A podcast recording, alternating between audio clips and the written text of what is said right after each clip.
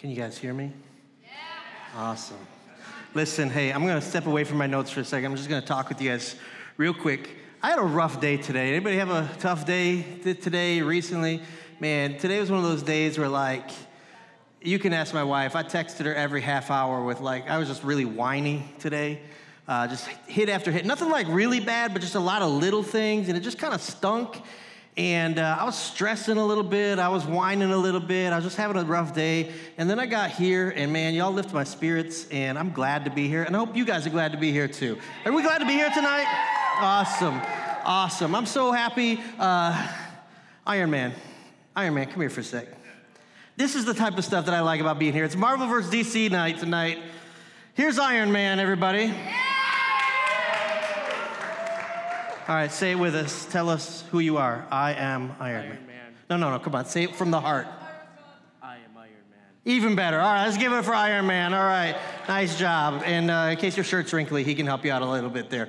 Hey, so last week we started this series called Not Yet, and uh, we talked about um, oh, God was still working on you, and you're still a work in progress, and today was one of those days where I needed to be reminded of that because I got real impatient, just like I talked about last week. And today we're going to talk about something a little different. Um, we're going to tackle a tough question, and one that's been asked for a long time by a lot of people, and it's probably going to be asked for a lot, lot longer.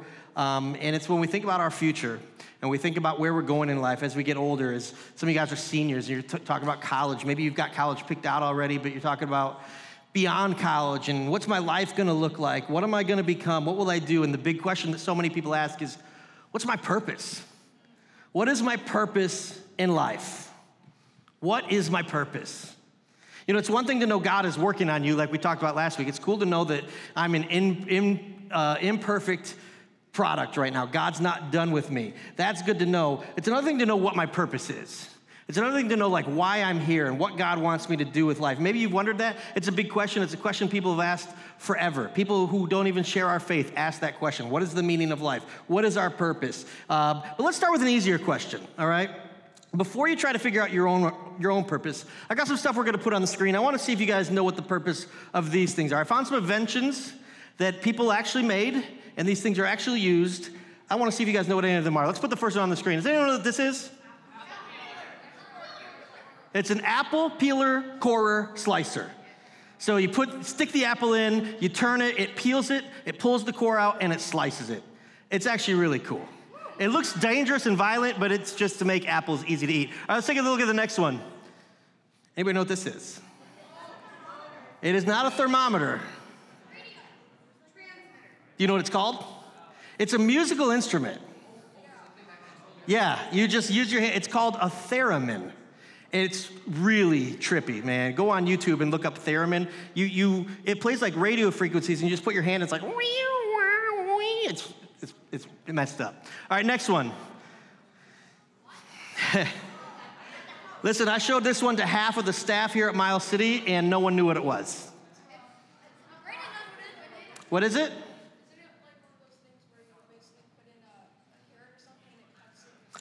You're close. Not a carrot, though. You think you put an apple in that? No.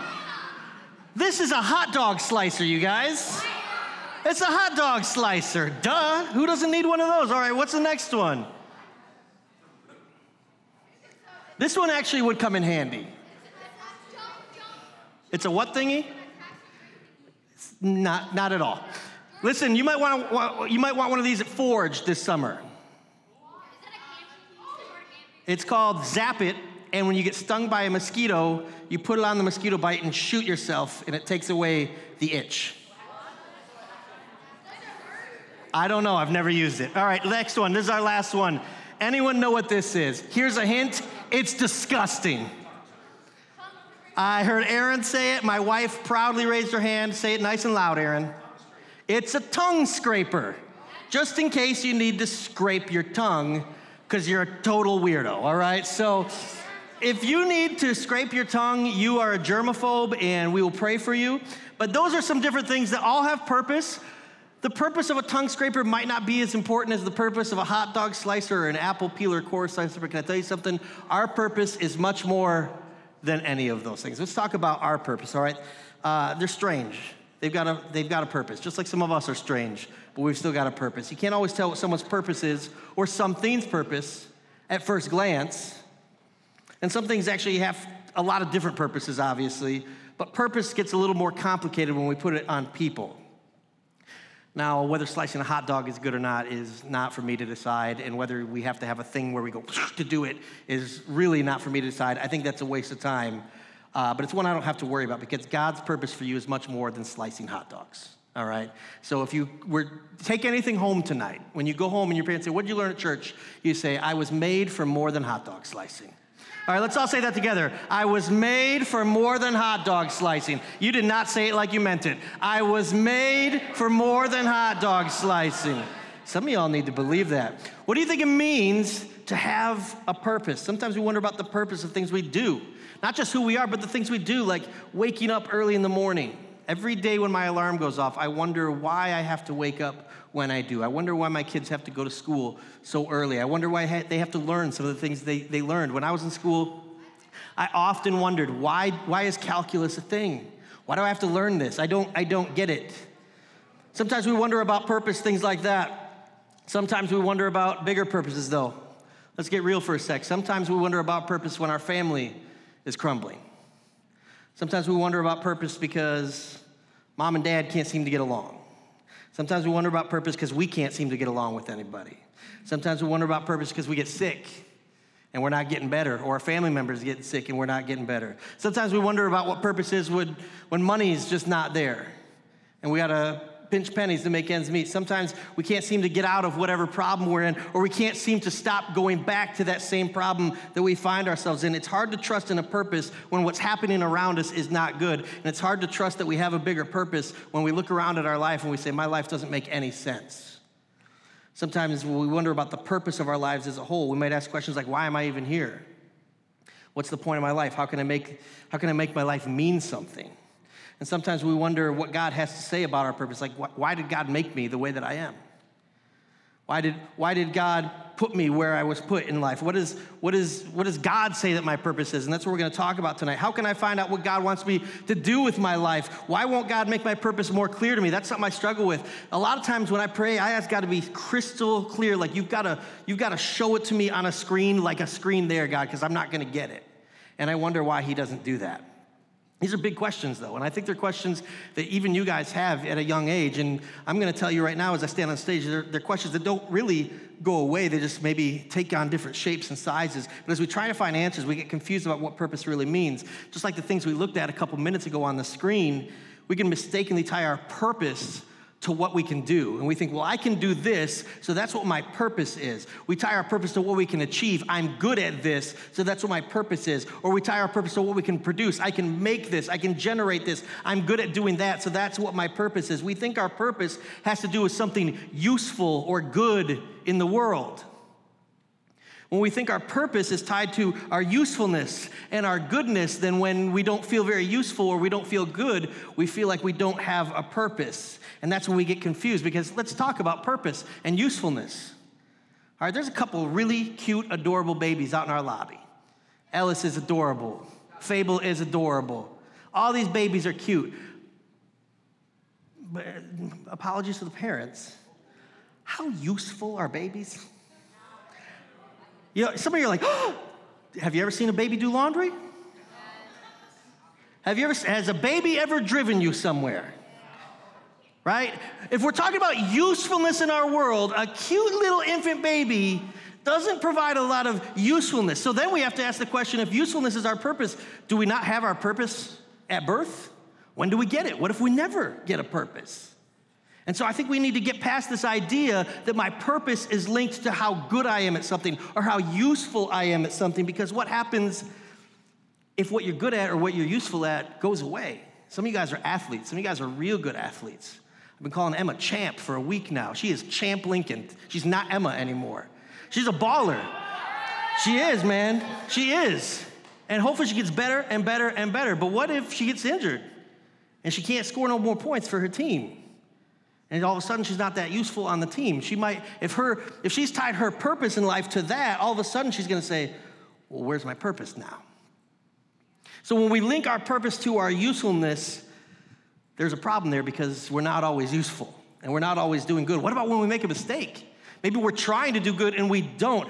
Do, do we have, do our lives have less purpose and meaning when we're less useful or good for the world? I don't think that's true. Or is it possible that we have a very different purpose than kind of our usefulness and our goodness, a purpose that doesn't change even when we do? Could discovering our true purpose give everything else in our lives meaning and direction and focus and clarity? I think that our true purpose never changes. I think that our true purpose is our purpose from birth and from, from womb to tomb.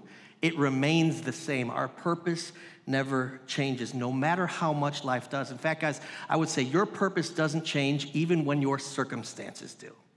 Even when life changes around you, even when life feels really, really weird, your purpose remains the same. I struggled with this, with this thought not that long ago. I've been the student director for a month here at Miles City, but before we started at Miles City, a lot of you know this, but not everybody, I was pastoring a church over in Garden City. I was a youth director for years, and then I stepped into the pastoral role because our pastor actually passed away, and the church voted me in, and I was the pastor for about six, seven years, and um, we had to make a really hard decision to close the doors of our church permanently. Like, the church closed uh, back in two thousand twenty-one. And I tried to make it work a few different ways. I tried to keep the doors open. I was set to step out of the role, and I, there's people that I wanted maybe to take over, and it just didn't happen. And we just had to make this call to close these doors. And I felt that I was being faithful to God. It sounds weird to say not pastoring is being faithful to God, but guys, I believe it was the right move, and I believe that that's what God led us to do. But I struggled for a while. I struggled for a while because for years I had a role, right? I had a role in the church. I was the pastor. Pastor Jordan, that's what people called me, all right? I was Pastor Jordan to a whole flock of people, all right? And I made the mistake of thinking that that thing that I was doing was who I was. I made the mistake of tying that title that I had to who I was. Even though I was giving it up, it wasn't being taken from me. I was giving it up willingly. I struggled with the idea of giving that up. I lost some identity. I lost my sense of self. I struggled with my purpose. I struggled with my purpose in church, big church, all right, big C church, the church collectively. And I struggled for a while, even when I first started at Miles City. Like, I was coming and I was enjoying the services, but I was struggling with where to fit in and what to do, because for me, I made the mistake of tying my purpose and my identity into a title and into a role that I had. So what happens when that role was taken away? Or given away? I struggled a lot. I had God's purpose in my life wrapped up into the title of my job, and all of a sudden that job wasn't there anymore, and I was a man kind of without a purpose. So I'm talking to you as someone who has struggled with that, and I think that I have an answer for that. And here's what I had to understand, and it took me a while, and I'm so thankful for this church because it helped me understand it. And it helped me understand this, that I had a role, right? I had a role. I was a pastor. But I had a lot more roles than that. I'm a teacher, I'm a father, I'm a husband, I'm a friend, I'm a coach. My team's at the championship tomorrow, go Suns, all right? Uh, and more than any of that, I'm a child of God. And that is my biggest, that is my biggest role that I get to play. I am a child of God. Yes, I was a pastor, but I wasn't just a pastor, and yet I let myself believe that losing that title meant that I lost my purpose, and that just simply wasn't true. There are so many reasons why our lives might take turns we didn't expect or want, and that's why it's so important to understand, you guys, that the purpose and meaning of our lives are connected not to our roles or to our titles. It's connected to something much, much deeper than that, all right? Let's go to the scripture. In the Old Testament, we have this story about a guy named Isaiah, and he had a really unique experience that helped him discover his purpose. Isaiah chapter six. Isaiah was a prophet, and uh, as a prophet, his role was to share words of hope and, and warning and all kinds of different things to the people of Israel. And uh, before he was a prophet, this was not his full-time job, and he stepped into this role. So one day, God asked Isaiah to do something. Isaiah chapter six says this, "In the year that King Uzziah died, I saw the Lord," and I is Isaiah is writing this. "I saw the Lord sitting upon a throne, high and lifted up, and the train of his robe filled the temple. Above him stood the seraphim." Seraphim are angels. "Each had six wings. With two, he covered his face. With two, he covered his feet. And with two, he flew. And one called to another and said, 'Holy, holy, holy is the Lord of hosts. The whole earth is full of his glory.'" Pause for a second. Isaiah all of a sudden is in the presence of God. And it said God's, just his robe fills up the entire temple. And these angels are, are, are, are floating in air, and they're singing. If I'm Isaiah, I crap my pants. All right, that's just what I do. All right, but that's not what he did. It says, and the foundations of the thresholds shook at the voice of him who called, and the house was filled with smoke. And I said, again, Isaiah says this, woe is me, for I am lost, for I am a man of unclean lips, and I dwell in the midst of a people of unclean lips, for my eyes have seen the King, the Lord of hosts. So what Isaiah realizes in the presence of God real quickly is he sees the Lord and he realizes what he looks like, and he realizes, I'm done. I am nothing compared to God. I am a man of unclean lips, which is a fancy way of saying I live a messed up life and I make mistakes and I am a sinner and I'm not worthy to be in this in this spot right now. And, and I'm, I'm, a, I'm a man representing people who are not worthy to be with this person. So Isaiah recognizes how incredible God is. The angels worship him. His robe fills the temple. His voice booms. He recognizes how imperfect he is and all of humanity in comparison. All of us have sinned. We tend to compare our sins to each other, but the fact is we're all sinners. And then we keep reading in verse six and seven. It says, then one of the seraphim, again, those are the angels, flew to me, having in his hand a burning coal that he had taken with tongs from the altar. And he touched my mouth and said, behold, this has touched your lips. Your guilt is taken away and your sin is atoned for. Some of you struggle with purpose because you can't get past your sin. Some of you fail to believe that you have a good purpose in life, a solid purpose in life, a positive purpose in life because you're so focused on what you've done wrong and what you're doing wrong, you think you're never going to get away from that. Isaiah, in the presence of God, says, I am a broken man. I am a sinful man. I, woe is me. And the angel comes to him and it says, your sins are atoned for. That's what God wants to do with all of us. He wants to remind us that our sins have been paid for through Jesus. He finds forgiveness, something God is willing to give us all. We'll keep reading now. In verse eight, it says, and I heard the voice of the Lord saying, whom shall I send, and who will go for us? Then I said, here I am, send me. And he said, go and say this to the people. Now this verse, as I read it, no, go ahead to the next one. This verse is not the most positive message. God says, here's what I want you to tell the people. Keep on hearing, but don't understand. Keep on seeing, but do not perceive. Make the hearts of this people dull and their ears heavy and blind their eyes, lest they see with their eyes and hear with their ears and understand with their hearts and turn and be healed. So God brings Isaiah into his presence. Isaiah is floored at the at the perfectness of God and his imperfectness. He's forgiven, and God says, who's going to speak for me? And Isaiah says, I'll do it. And God says, go tell this. And he gives him this message that is not this happy, bright, positive message. Instead, Isaiah is told to go and uh, preach a message that people aren't going to listen to. And a lot of Isaiah's ministry and a lot of Isaiah's prophecy is him speaking words on behalf of God to people that reject it, That, that get angry with him, that mock him, and they just don't listen to him a whole lot. And here's the thing. Isaiah was faithful to God even when the words weren't popular. All right? Sometimes being faithful to God does not give you a popular response. And, and we need to understand that our purpose is not defined in the response of other people. And it's not even necessarily defined in our faithfulness. We'll get to that in another minute, all right? But God says, go say this message. They're not going to listen. But look at what Isaiah said in remaining faithful. We jump ahead to Isaiah chapter fifty-three. These are some of the words that Isaiah said. He's talking about someone. And I want you to think. You don't have to shout it out. Who do you think Isaiah could be talking about here? He was despised and rejected by men, a man of sorrows and acquainted with grief. And as one from whom men hid their faces, he was despised, and we esteemed him not. Surely he has borne our griefs and carried our sorrows, yet we esteemed him stricken, smitten by God, and afflicted. Next verse tells us this, but he was pierced for our transgressions, he was crushed for our iniquities. Upon him was the chastisement that brought us peace, and with his wounds we are healed. All we like sheep have gone astray. We have turned everyone to his own way, and the Lord has laid on him the iniquity of us all. Isaiah is telling these people about a guy we know by the name of Jesus, well before Jesus ever arrived. So Isaiah meets God.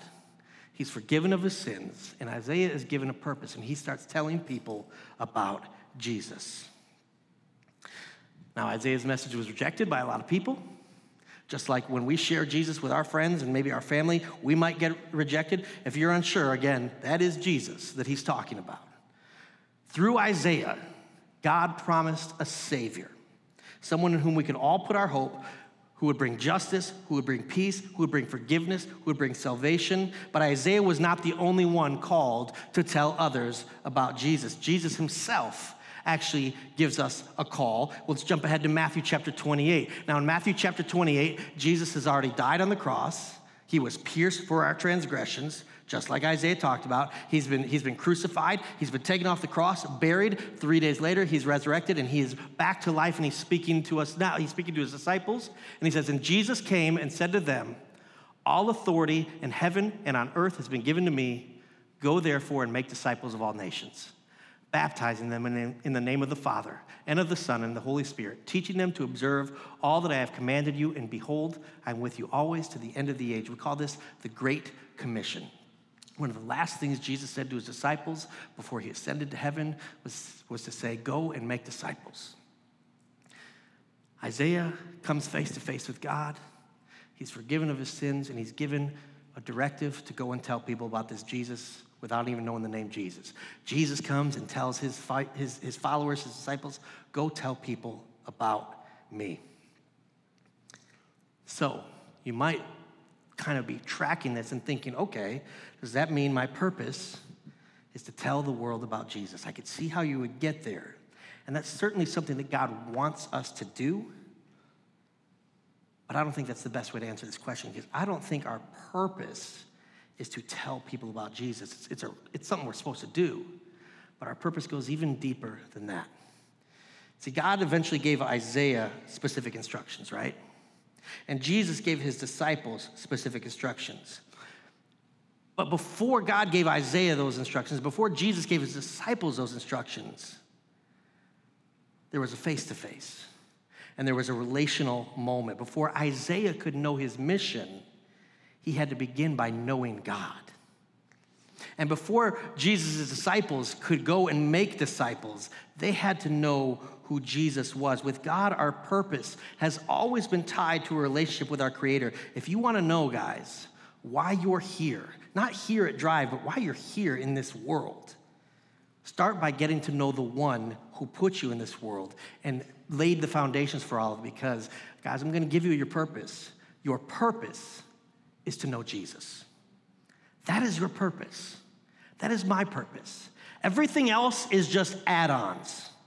I like to play video games. In my mind, everything else is a D L C, right? Everything else is just an extra thing that we put in, put in, put in, put in. And for some of us, it looks different. Those add-ons are different. That's what makes us unique. That's what makes us individuals. But every one of us, when we strip it all away, your purpose is to know Jesus. Some of y'all can sing great, and you get up on stage and you do it, and that's awesome. Some of you guys are born to be teachers, and you're gonna do that one day. Some of you guys are athletes, and that's awesome. You can play ball. Some of you guys are poets. Some of you guys are, are, are just great with your hands, with like crafts and stuff like that. I'm the, I'm the least handy man in the world. Some of you guys are great at that stuff. Can I tell you something? None of that stuff is our purpose. None of that stuff is, because none of that stuff lasts. None of that stuff is eternal. Our purpose is to know Jesus. So here's what I want you, want you, want you to know. When you know Jesus, and I know that if I were to talk to you guys, you'd be like, "Well, yeah, I know Jesus. You're not hitting me with anything new, Jordan." No, duh, I know Jesus. So what am I supposed to take with this? I want you to understand that I'm someone who knew Jesus for twenty years, and I still forgot that that was my purpose. All right? Just because we know him doesn't mean we remember every day that that's our purpose. We can lose sight of it. We can get wrapped up in all this other stuff. Whenever life hits you with these things, these left hooks, these right hooks, Mike Tyson, professional boxer, great, great quote. He says, "Everyone's got a plan until they get punched in the face." You might have a plan laid out for life, but then life punches you in the mouth, and all of a sudden your plans are busted. So what happens when you get punched in the mouth? Not physically. Hope that doesn't happen. It might. Hope it doesn't. What happens when life falls apart? What happens when your skills deteriorate? What happens when the thing that you put in all your effort, all your time, all your crafting into doesn't pan out? What happens when all that stuff doesn't last? What happens when you, like me, see yourself as who you've defined yourself as, and you lose sight of who God defined you as? I lost sight of who God defined me as. Not to say that I ever thought Jesus didn't love me, not to say that I didn't think that I was ever a follower of Jesus, but I thought being a pastor was my purpose. And listen, I haven't been a pastor my whole life, but I've always had a purpose. All right? I am known by Jesus, and I know him. He calls me friend. And through his sacrifice for me, I have been adopted into his family. Those of you guys who know my daughter know that we adopted her. And so adoption is very, very dear to me. And Scripture makes it very clear that when we call on Jesus, he adopts us. Adoption is beautiful because the way I view it is this. Me and my wife, we sought out our little girl. We paid a price. We did all the work. We did all the legwork. We did everything. And then we went to her. Here's how I describe it. Imagine, imagine if adoption was, I pay the cost, I fill out the forms, I do the background checks, I do the sit-downs, I do the interviews, I do all the passport, and then I say, all right, kid, come on home, and I expect a two-year-old to fly across the world. No, I gotta go get my kid. And that's exactly what God did. He did all the work, and he still left to come get us when Jesus came to this earth. God came looking for you. A lot of times you'll hear in church, you've got to go find God. Listen, God is the worst hide-and-seek player in the history of the universe, because if you go looking for him, you're going to find him like that, like that, like that. He reveals himself to you because he doesn't want to be hidden. He wants you to find him because he's been looking for you for a long time. You might be here every single week. You might be at church every single Sunday, but you haven't been looking for God. You've been looking for fun, you've been looking for friends, you've been looking for moments and emotions, you have not been looking for the Savior of the universe. Guess what? He's been here the whole time, and he's waiting for you to find him, and he's waiting you for, for you to understand that your purpose is to know him. Your purpose is to know him, and when you know what your purpose is, then your life starts to take a clearer shape. Remember all the things Isaiah discovered when he encountered God? He didn't just see God, he also saw himself, he saw the world, he saw God, how God could use him more clearly. So here's what I want you guys to do tonight. Let's go to the last slide. I want you to consider tonight. Here's a challenge. Take a few minutes. You can start tonight. We're not doing small groups or anything. When you go home tonight, before you go to bed, take a few minutes. Set a timer on your phone. Give yourself ten minutes. Maybe open up the Word. Maybe pray a little bit. Maybe, maybe, maybe read some Scripture. Go home and read Isaiah chapter six. It's a great one to start with. But what I want you to do is I want you to picture yourself face to face with God.